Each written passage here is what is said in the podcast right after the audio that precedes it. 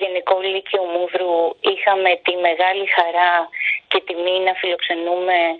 τον Διευθυντή ε, της Καθημερινής, τον κύριο Αλέξη Παπαχελά, γνωστό δημοσιογράφο,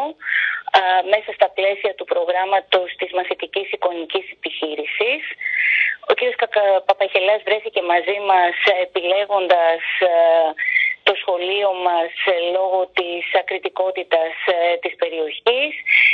και συνέπεσε με το εγχείρημα της έκδοσης μιας μηνιαίας εφημερίδας από τα παιδιά του Γενικού Λυκείου Μούδρου. Η εμπειρία μας